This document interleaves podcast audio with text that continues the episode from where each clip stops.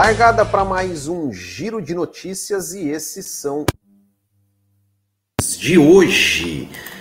Novas regras da Fórmula 1. FIA, né? Lança novas regras de... FIA publica novas regras de ultrapassagem na Fórmula 1. Domenicali quer 30 corridas por ano. Hamilton diz que seu propósito é mais que vencer corridas. E Fórmula 1 quer conversar com Netflix e pilotos, entre outras coisas. Esse é o nosso podcast número 157, mais um giro de notícias. Hoje, quarta-feira, 23 de março de 2022, 9 horas da noite, o nosso aí novo horário de notícias. Então, você que está nos acompanhando aqui ao vivo, já deixe seu like, já deixe seu comentário, já mande aquele superchat pra gente.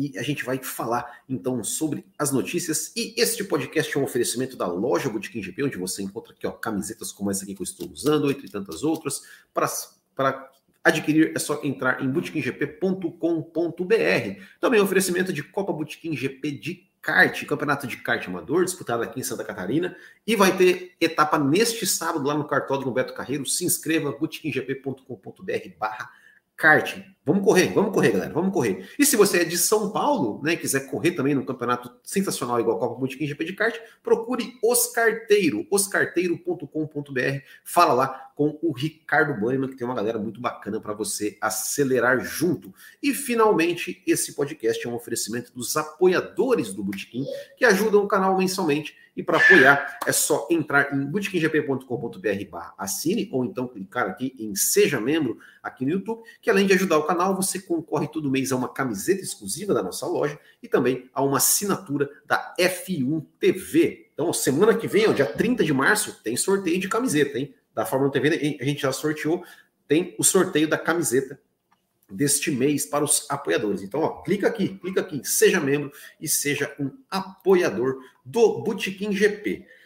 Bom, pessoal, a FIA, né, nova direção de prova, eles publicaram aí novas diretrizes, né, dos padrões de direção de prova e também das ultrapassagens. Bom, eles colocaram aqui o texto, tem algumas coisas que não ficaram muito claras, né? Eu vou ler aqui o que eles colocaram. Por exemplo, nas ultrapassagens por dentro, dizem que o piloto que está sendo ultrapassado deve dar espaço suficiente para o carro que está ultrapassando, se uma, entre aspas, parte significativa estiver ao lado.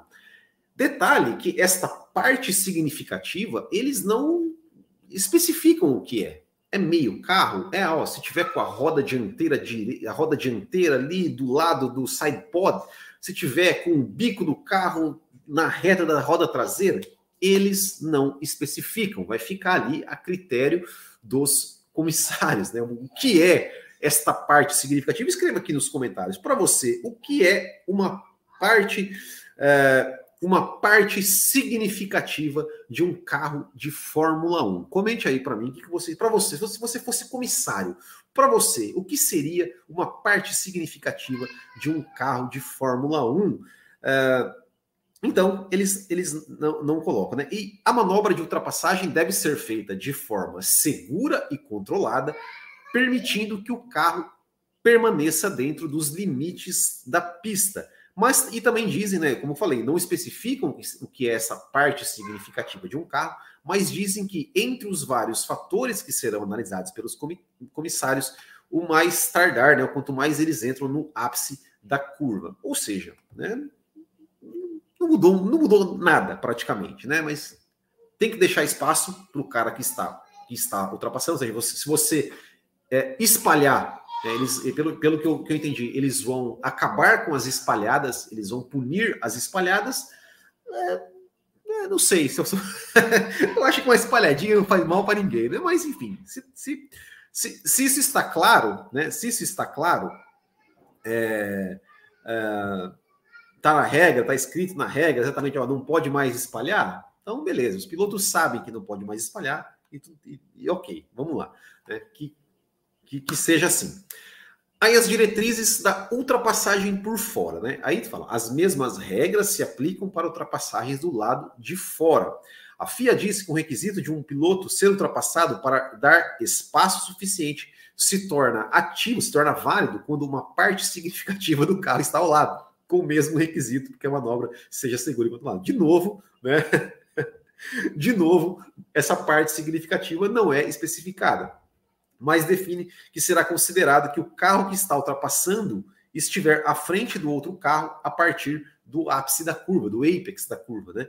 E acrescenta, o carro que está sendo ultrapassado deve ser capaz de fazer a curva mantendo-se dentro dos limites de pista, né? Então, mesma coisa, o cara que está por fora, ele não pode, né, fechar o cara, né, jogar o cara ali para passar, cortar a zebra, né, por exemplo. Então aqui estou lendo aqui na BBC, né, ele falou assim que essa regra teria dado uma punição para o Verstappen lá no GP do Brasil, por exemplo, né, se essa regra já tivesse sido feita. Aí eles falam também sobre a direção perigosa, né? E aí tem um detalhe aqui que é o seguinte, né? Os pilotos foram lembrados da regra que determina que nenhum carro pode ser conduzido desnecessariamente devagar, de forma irregular ou de maneira que possa ser considerada potencialmente perigosa para outros motoristas ou qualquer pessoa. E aqui eu vou fazer um grande parênteses, porque tem porque muita gente fala, olha, né, a gente tá falando de Verstappen, né, lá na Arábia Saudita, o ano passado, fez break test, deveria ter sido desclassificado, mas é o seguinte, ninguém fala que é o seguinte, né, eu já até fiz um vídeo sobre isso, né, falando do Villeneuve lá, que falou que os dois se fingiram de idiotas e tal, e tem o seguinte, olha aqui, já estava na regra isso, tá, que nenhum carro deve ser conduzido desnecessariamente devagar. E aí eu te pergunto,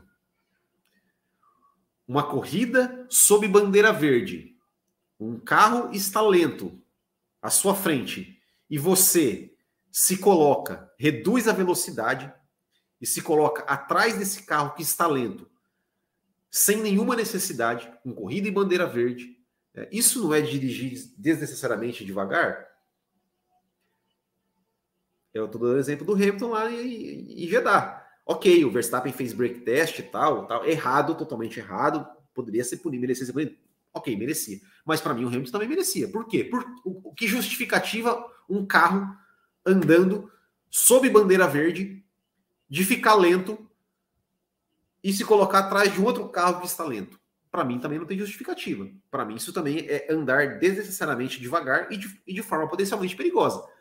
Minha interpretação é essa. Para mim, ali, ou o Hamilton também seria punido, ou não pune ninguém, né? Enfim. Que mais? Aí fala que não é permitido mais de uma mudança de direção para defender uma posição, coisa que já era, né? Isso já tinha essa regra. Qualquer piloto que volte para a linha de corrida, tendo defendido sua posição anteriormente, deve deixar pelo menos um carro de largura entre seu próprio carro e o limite da borda da pista na aproximação da curva, né? Então, ou seja, né, está vindo dois carros aqui. O cara, por exemplo, fez isso aqui, a manobra de vir para cá, para fechar. Aí o cara vem para esse lado, esse cara quer voltar para cá, ele até pode, mas ele tem que deixar o espaço, né? Ele tem que deixar o espaço de um espaço suficiente, né? No entanto, manobras que possam atrapalhar outros pilotos, como aglomeração deliberada de um carro, além do limite da pista, ou qualquer outra mudança normal de direção, são estritamente proibidas. Eu não sei o que significa aglomeração deliberada de um carro, mas enfim. Mas, enfim, não pode mudar, né, de direção. Mas, uma vez, isso já era a regra. E, enfim, você tem que deixar o espaço, né? Então, resumindo, não pode mais espalhar. Eu acho que isso, pelo que eu entendi aqui, tá claro. Não pode mais espalhar. Deu a espalhada, o cara vai ser punido. Eu acho que uma espalhadinha não faz mal para ninguém, né? Eu acho que uma espalhadinha não faz mal para ninguém. Mas ok, se tá na regra, ok. E aí tem uma coisa interessante, né? que é a questão de devolver uma vantagem. Ó, se um piloto, por exemplo, corta uma chicane ou uma curva, é sua responsabilidade devolver claramente a vantagem que ele ganhou. Isso pode incluir devolver a vantagem de tempo até a vantagem cair, ou voltar uma posição atrás do piloto relevante. Então é o seguinte, isso aí significa o quê? Se alguém cortar uma chicane, se alguém está numa disputa ali, está numa disputa do lado, alguém passou reto na chicane e continuou, mesmo que o cara estava na frente, por exemplo, o Hamilton e Verstappen em Abu Dhabi, ali no começo, o Hamilton, né, ele foi fazer a manobra, o Hamilton passou reto e a direção de prova mandou ele devolver a vantagem, né, para o Max Verstappen e tudo mais. Isso aí é o seguinte, a partir de agora, isso é responsabilidade dos pilotos e equipes, tá? Não vai ter mais a direção de prova dizendo, olha, você tem que devolver a posição, senão você vai ser punido. Não. É o piloto ou a equipe que vai ter que decidir. Cara, vamos devolver? Não vamos devolver. Se não devolver e a direção de prova achar, os comissários acharem, não, ele tinha que ter devolvido e não devolveu, é punição. O que eu acho certíssimo. Eu acho que na direção de prova não tem que ficar lá, olha, devolve aí. Não é igual o Michael Myers fazia, olha, eu acho melhor você devolver a posição, senão vamos punir você. Não, cara, eles que se explodam, eles que, né, não precisa de babá, né, para ficar lá, olha, devolve aí. Cara, faz o que... aquela coisa, faz o que o seu coração mandar. Oi, meu filho tá na...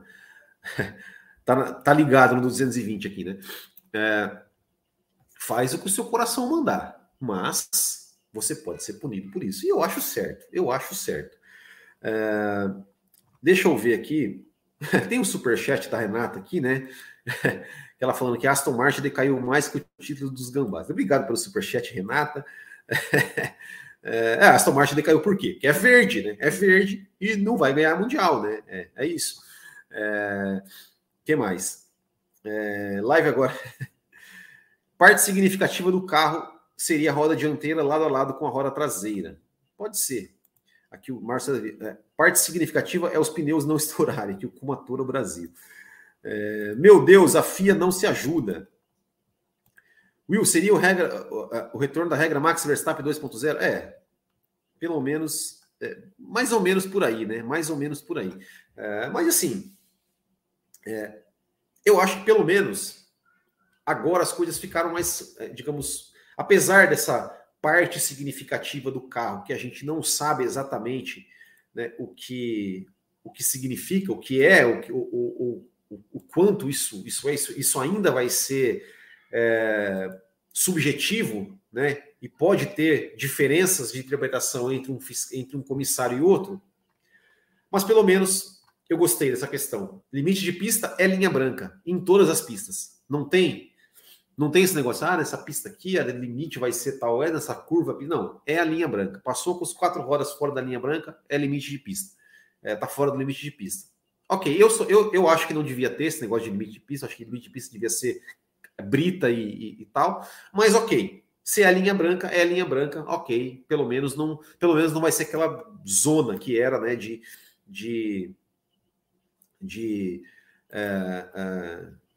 enfim, ficar lá, cada curva lá, o safety car mostrando, olha, na curva 3 é aqui que é o limite de pista, na curva 8 é aqui, na curva não sei o que é na zebra. Não, linha branca e acabou, atitude correta. E também achei legal pra caramba esse negócio, né, de não ter que ficar diretor de prova dando recadinho, né, as equipes que se virem aí para saber se eles devem ou não devolver posições. Bom, mudando de assunto, o Stefano Domenicali, ele disse que a Fórmula 1 tem potencial para fazer até 30 corridas no ano. Então, assim, né que essa temporada já é a mais longa da história, com 23 etapas, e aí... né? Quando perguntado para ele, né, se eles querem colocar Las Vegas, né, para fechar Las Vegas para a temporada, se tem uma temporada com 24 corridas, daí perguntaram para ele, mas então você acha que a Fórmula 1 tem potencial então para ter 24 corridas, ou seja, vai entrar Las Vegas sem sair ninguém. E aí ele falou assim, eu diria, abre aspas, né? Eu diria que há potencial para chegar a 30 em termos de interesse que vemos em todo mundo, mas cabe a nós tentar o equilíbrio certo, considerando quais são os novos locais que gostariam de estar na Fórmula 1 e quais são os locais históricos que precisam ficar no calendário. A Fórmula 1 nunca esteve tão saudável e isso é um sinal real da situação de hoje. No topo da América, no topo da China, acho que há potencial também para estar na África em breve. Há muito interesse aí. Com certeza, essa é outra área que até agora está faltando na geografia do nosso calendário. E aí tem a questão também, né, que ele fala com relação às equipes, né? A Fórmula 1 fez muito para proteger a saúde mental e a maneira como as pessoas que trabalham na Fórmula 1 precisam ser protegidas e acho que encontramos um bom equilíbrio. Acho que, se avançarmos, é questão da equipe se organizar para ter rotação, talvez para manter o nível de pessoas com as habilidades certas na equipe. Não acho que seja um fator limitante, para ser honesto. Acho que a proteção em vigor, graças à atenção das equipes e do mundo da Fórmula 1, das pessoas que trabalham hoje, é muito, muito alta. Então tá aí, né, o Domenicali falando que pode ter uma temporada de Fórmula 1 com 30 etapas. O que eu acho é o seguinte, né, eu sinceramente, eu sou fã de Fórmula 1, adoro Fórmula 1, pô, corrida de Fórmula 1 é legal, mas eu acho 30 corridas, eu acho um exagero. Eu acho que vai virar, com todo respeito, eu acho que vai virar uma NASCAR. Que tem corrida toda semana e tal. Cara, é muita corrida. É muita corrida, é muito final de semana. Por exemplo, vamos colocar, eu sou produtor de conteúdo aqui, um fã, produtor de conteúdo. Cara, você acha que você vai ter 30 domingos que você vai conseguir parar para assistir a corrida? É complicado, né? É um pouco complicado. Imagina para os caras que vão lá trabalhar, tem que ficar, pega avião, pega não sei o quê, e vai equipe e tal. Eu acho que vai ser muito desgastante, eu acho que aí... Eu falei isso aqui no ano passado, olha, isso ainda vai acabar em greve, hein? Vai acabar em greve. Eu não sei, cara. Eu sinceramente, para mim, 18 corridas era suficiente. 18 corridas ali, faz sempre ali 9 rodadas duplas, lá, tipo, faz Estados Unidos e Canadá, faz aqui Espanha e não sei o quê, faz Brasil e México, sabe? Para mim estaria de bom tamanho. 20, beleza, até 20 acho que dá. 23, eu já acho muito exagerado, eu já acho o calendário muito grande. E 30, então, cara, nem se fala. Eu acho que assim, tudo isso vai passar. Eu acho que vai ser muito difícil ele conseguir passar isso, porque, cara, para ele fazer isso, ele vai ter que aumentar a treta orçamentária. E aí vai realmente muito contra a proposta que a Fórmula 1, né, se colocou de redução de despesas e tudo mais. Eu acho que você colocar 30, isso tudo claro, é mais lucro, é mais visibilidade, mas também é mais custo, né? E as equipes não vão conseguir. Cara, são 30 finais de semana que uma pessoa vai passar longe da sua casa, vai passar uma semana eu falei da NASCAR, cara, mas a NASCAR é tudo nos Estados Unidos. Né? Por mais que os Estados Unidos seja grande, tal, cara, é tudo dos Estados Unidos. O cara corre lá, tal, pega um jatinho ali e dorme na casa dele, né? Não sei. Agora, você tá uma semana, você tá na Arábia Saudita, na outra você tá na Espanha, daqui a pouco você tá na Itália, depois você vai para o Japão, depois você vem para o Brasil, depois você vai para o México, depois vai para o... Cara, é muito desgastante.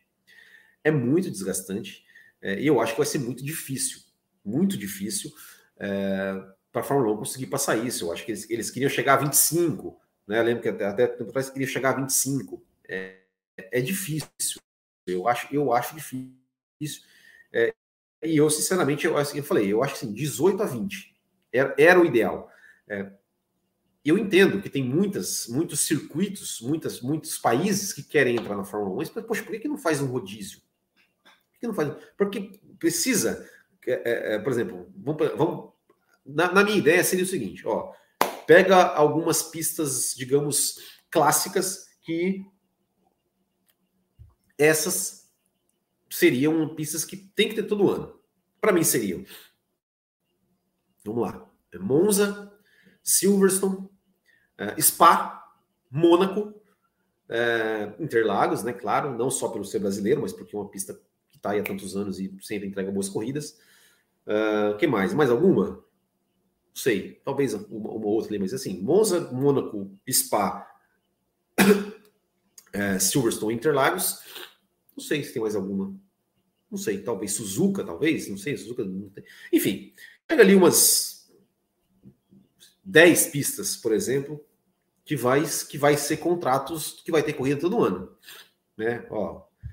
E outras 10, outras, sei lá, 10 ou, sei lá, 15, 7, 8, que seja, não sei.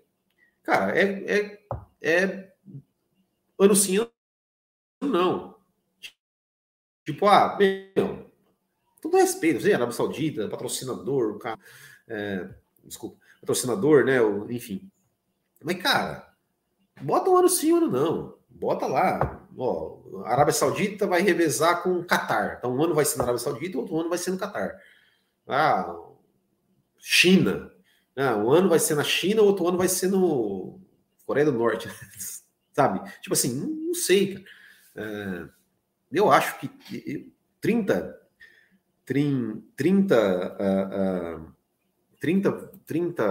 corridas eu acho que fica realmente muito pesado. Eu acho que as equipes não vão querer, as equipes não vão aceitar, e acho que vai ficar realmente complicado. Né? Bom. É isso. O que vocês acham, pessoal? O que vocês acham? Né? Aqui, ó, o Joaquim Hint. 30 GPs é uma bizarrice. As pessoas têm vida fora da Fórmula 1. Além do mais, pela Liberty, pelo menos metade seria nos Estados Unidos. É isso mesmo, né? Que até o Ricardo... Aqui, ó, Ricardo Tange também falando, né? 30 corridas, 10 delas nos Estados Unidos. Aqui, para que existe a linha branca se o limite da pista era zebra? Enfim, eu acho... 30 corridas vai ser bom só nos jogos da Codemaster. Então, é isso, né? O que mais? O pessoal falando aqui do balestre, falando aqui e tal, não sei o quê. Mas, enfim, eu acho que é isso, né? Eu acho que não deve ter e acho que não vai ter. Chegar a 30 corridas, eu acho que se eles conseguirem chegar a 25, vai ser ali um milagre, né? Porque as equipes não querem, né? Os funcionários não querem, é realmente complicado.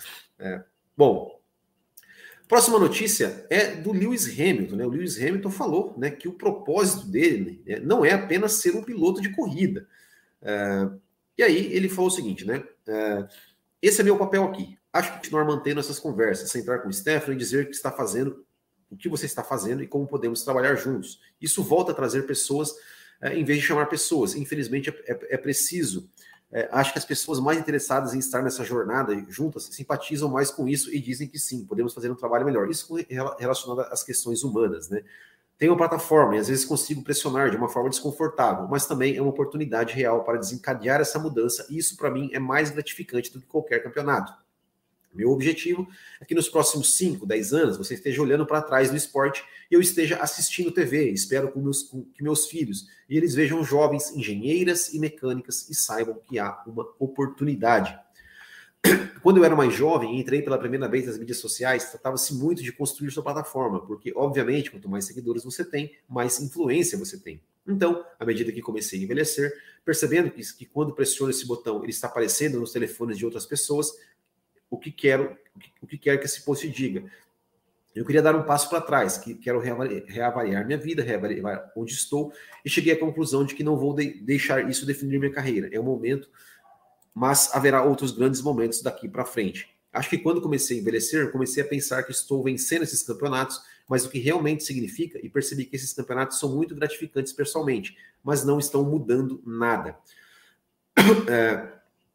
Então, assim, né, é aquilo que a gente já sabe do Hamilton, né? O Hamilton, ele é um cara que já há muito tempo se tornou, né, um piloto mais do que simplesmente um piloto de corrida, né? ele quer realmente ser uma referência, um cara que dá voz aí, né, às minorias, que dá voz a outras pessoas, que dá oportunidades, ali, como ele falou, para mulheres, para mulheres, pessoas negras, pessoas pobres e tudo mais também, a estar no mundo da Fórmula 1. Isso é uma questão que é o seguinte, né? Alguém aqui, em algumas lives, acho que uma live passada, me perguntou se eu achava, por exemplo, que se o Hamilton saísse, se a Mercedes não tivesse um carro competitivo, se o Hamilton saísse da Fórmula 1. E eu falei isso aqui, eu falei assim, eu acho muito difícil o Hamilton se aposentar esse ano, o ano que vem, enfim, eu acho que o Hamilton tem mais alguns anos, justamente por isso, mais até por essas causas que ele luta do que necessariamente como piloto, porque a Fórmula 1 dá muita visibilidade para o Hamilton, enfim, o Hamilton, piloto da Fórmula 1, estando na Fórmula 1, a voz dele é muito mais ouvida para falar essas coisas, essas mensagens que ele quer passar. Então, eu não vejo o Hamilton, por exemplo, fora da Fórmula 1, tão cedo, né? Tão cedo assim mais por conta dessas questões, né? Porque ele se tornou mais do que simplesmente, né? Não é apenas a competitividade do Hamilton que faz com que ele queira estar na Fórmula 1, e sim também ser uma vitrine para ele passar essa mensagem, né? As mensagens que ele quer passar. Bom. Outra notícia, é só uma citação aqui, né, que o Russell, né, falou, né, que ele tá ansioso para aprender com o Lewis Hamilton, mas que ele assim, né, ele fala que o Bottas, né, a única coisa que o Bottas deveria se lamentar da Mercedes é de ter servido como um escudeiro, né, do Lewis Hamilton, né, e que o Russell falou, né, que se ele tiver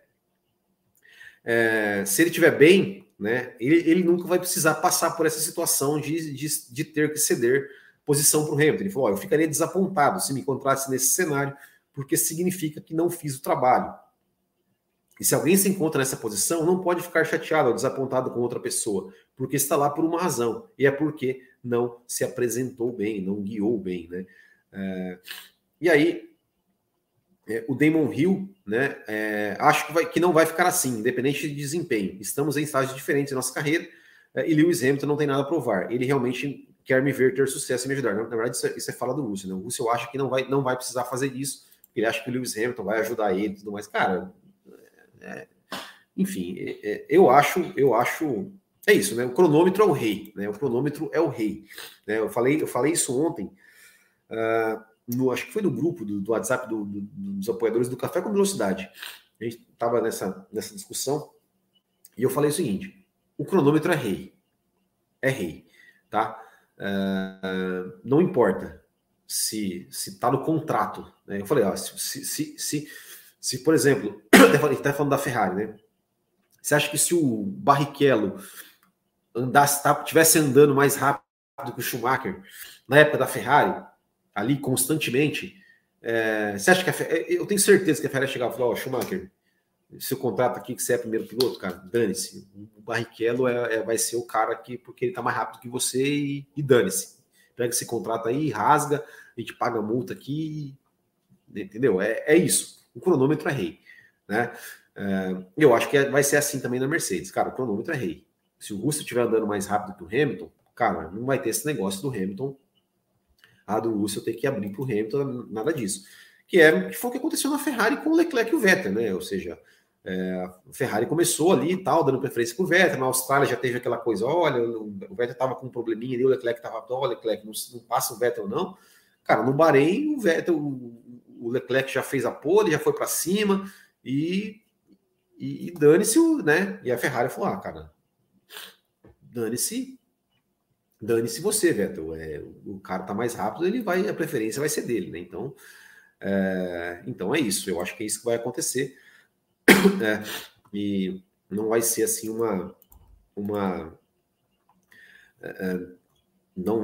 se o Russell andar rápido, não vai ter o que fazer, né? Não tem como mandar o piloto mais rápido ficar mais lento para favorecer um piloto mais lento, não tem sentido. E eu acho que é mais ou menos isso aí mesmo. Próxima notícia. A Mercedes, né, colocou, né, o Dr. Wolff falando, né, que o déficit de velocidade na reta da Mercedes é devido aos níveis de arrasto e não à unidade de potência, né? Então a Mercedes, ela, né, o Dr. Wolff está falando assim, o problema do nosso de velocidade não foi o nosso motor que é mais fraco, foi porque o carro estava com muita asa, estava com muito arrasto, né? E que até brincou, né, que ele vai pegar uma motosserra ali para cortar as asas para deixar o carro com menos asa, né? Então ele colocou que, deixa eu pegar a aspas dele aqui.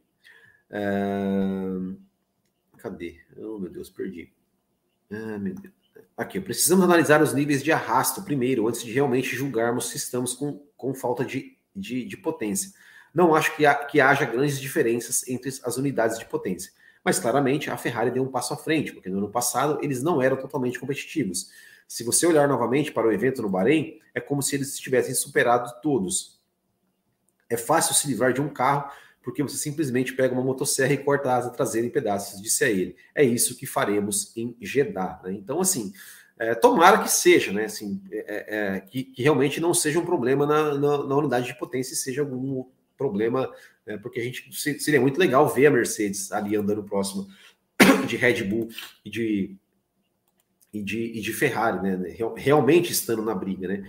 Porém, né, a gente tem que ver o que acontece com as equipes clientes, né? Porque será que todas as equipes clientes carregaram seus carros com asa de forma que não tiveram desempenho? A gente sabe, por exemplo, a McLaren, ela é o carro mais alto, né? Então, assim, ela foi a equipe que menos sofreu com porpoising, justamente por ser o carro mais alto. Então, assim, é o que a gente vem falando. O grande X da questão, o grande segredo da coisa, o grande pulo do gato da temporada de 2022 é o seguinte: é você conseguir resolver a questão do porpoising sem perder desempenho. Por quê? O que acontece? O carro mais baixo, o carro mais próximo do solo, né, ou seja, o efeito solo tem mais efeito, consequentemente, né, tem mais propósito, porque o vento está passando aqui, aumenta a pressão, né, o carro fica balançando. Como é que resolve isso?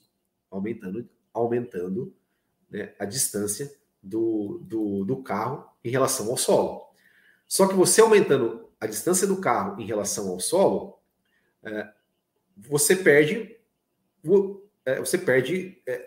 digamos, o efeito solo, que faz o quê? Joga o carro mais para baixo, aumenta, né, ou seja, faz com que o carro tenha mais downforce e seja mais rápido em curvas.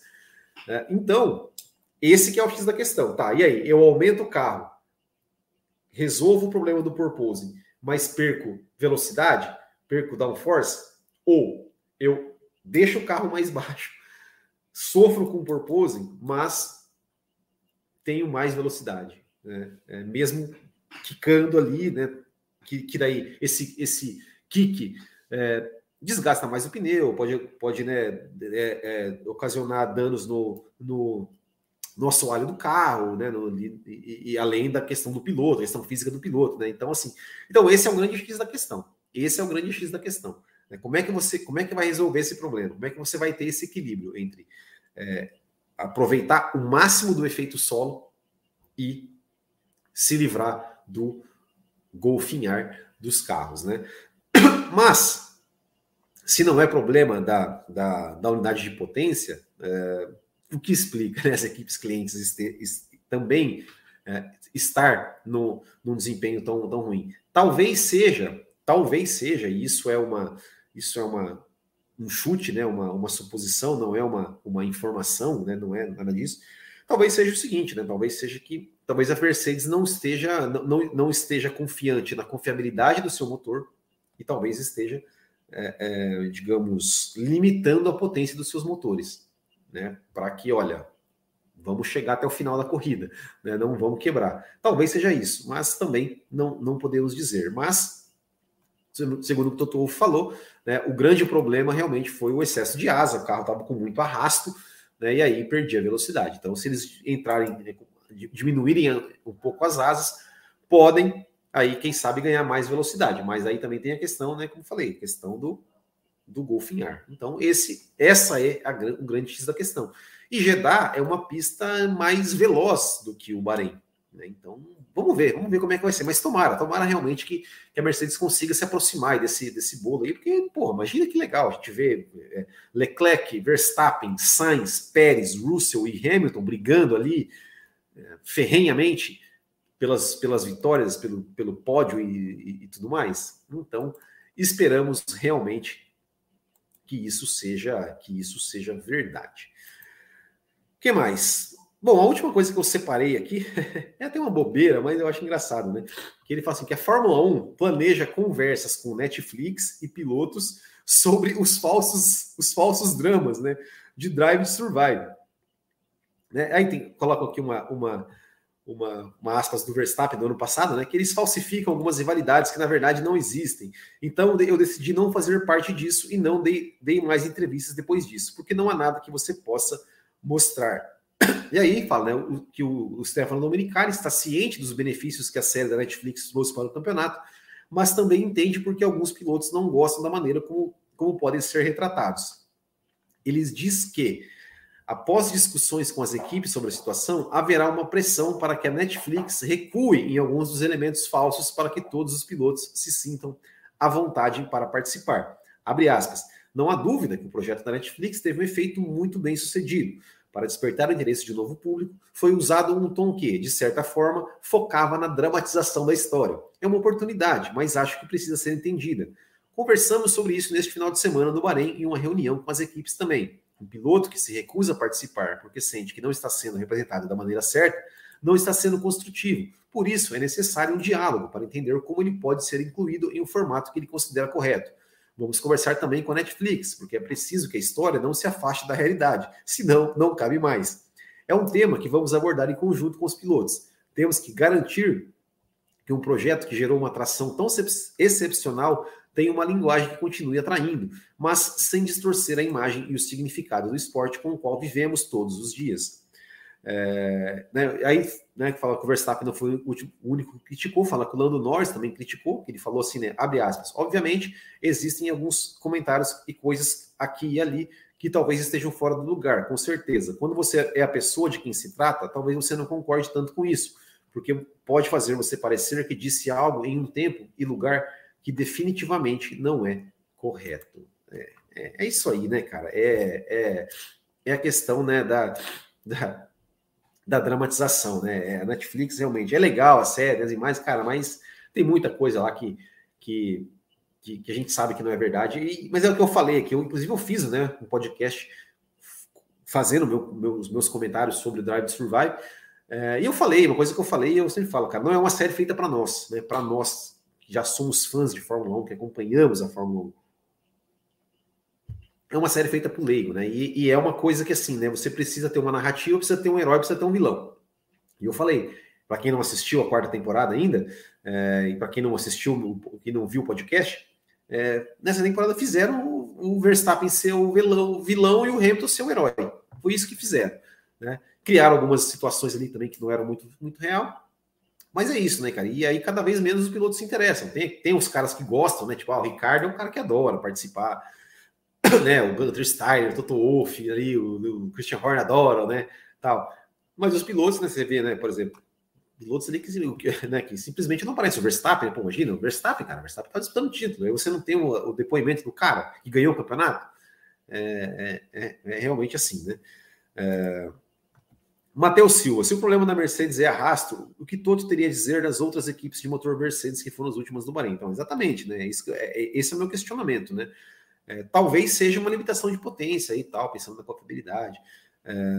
Enfim, né? Porque você pega, por exemplo, uma Aston Martin na vida, que é um conceito totalmente diferente do conceito da Mercedes, né? Ou seja, se a Mercedes tem ali o zero pod ali, né? Sem sair de pods, a Aston Martin tem um sair de pod enorme ali, né? Mas, enfim, tava com alguns problemas também ali de... É muito difícil, né? É muito difícil a gente ainda querer dizer alguma coisa, né? Porque primeira corrida apenas, tem muita coisa para acontecer ainda, e eu espero realmente que a Mercedes melhore aí e entre nesta briga.